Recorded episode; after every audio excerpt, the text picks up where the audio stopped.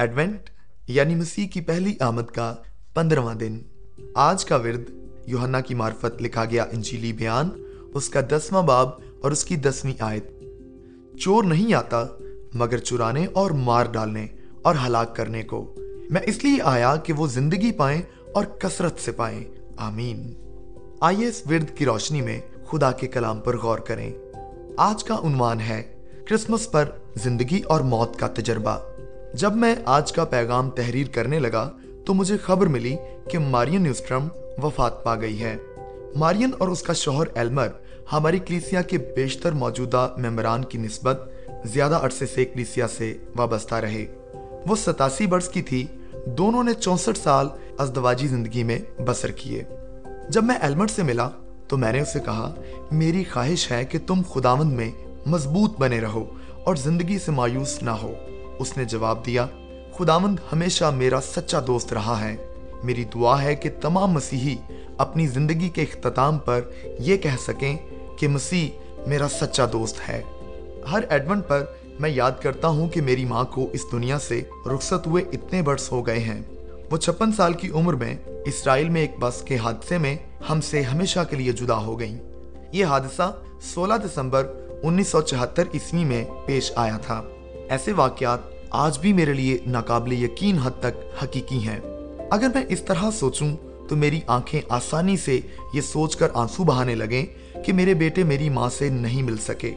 ہم نے انہیں کرسمس سے اگلے دن دفن کیا تھا۔ یہ کتنا قابل قدر کرسمس تھا۔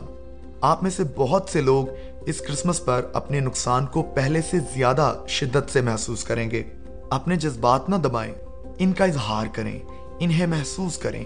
اس محبت کا کیا فائدہ جو زندگی اور موت دونوں صورتوں میں آپ کی چاہتوں میں شدت پیدا نہ کرے؟ تاہم مہربانی سے اپنے آپ کو تلخی سے نہ بھریں۔ یہ خطرناک حد تک اسی شخص کو تباہ کرنے کی صلاحیت رکھتی ہے جو اپنے آپ کو اس سے بھر رہا ہوتا ہے۔ یسو اس لیے پیدا ہوا تاکہ ہم ہمیشہ کی زندگی پا سکیں۔ جیسا کہ یوہنا کی انجیل اس کے دسویں باب کی دسویں آیت میں لکھا ہے، میں اس لیے آیا کہ وہ زندگی پائیں اور کثرت سے پائیں۔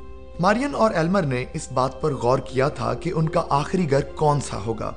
ایلمر نے ہمیں بتایا کہ مارین اور میں اس بات پر متفق تھے کہ ہمارا آخری گھر خداون کے ساتھ ہوگا۔ کیا آپ گھر جانے کے لیے اداسی محسوس کرتے ہیں؟ میرا خاندان چھٹیاں گزارنے گھر آ رہا ہے اور یہ ایک خوبصورت احساس ہے۔ میرا خیال ہے کہ اس خوبصورت احساس کی سب سے اہم وجہ یہ ہے کہ میرے اور ان کے لیے یہ بات مقرر کی گئی ہے کہ ہم بالآخر اپنے آسمانی گھر پہنچیں گے۔ اس دنیا میں گھر آنے کے دیگر تمام موقع اس آخری موقع کی محض جلکیاں ہیں اور یہ جلکیاں خوبصورت ہیں۔ لیکن ان جلکیوں کو متبادل نہ بننے دیں۔ موجودہ دور کی تمام شیریں چیزوں کو اس آخری، بڑی اور نہایت اسودہ کرنے والی شیرینی کا متبادل نہ بنائیں۔ اپنے ہر غم اور ہر خوشی کو اجازت دیں کہ وہ آپ کے دل میں آسمانی گھر جانے کی خواہش پیدا کرے۔ یہ کرسمس ہے کہ میں اس لیے آیا کہ وہ زندگی پائیں اور کثرت سے پائیں۔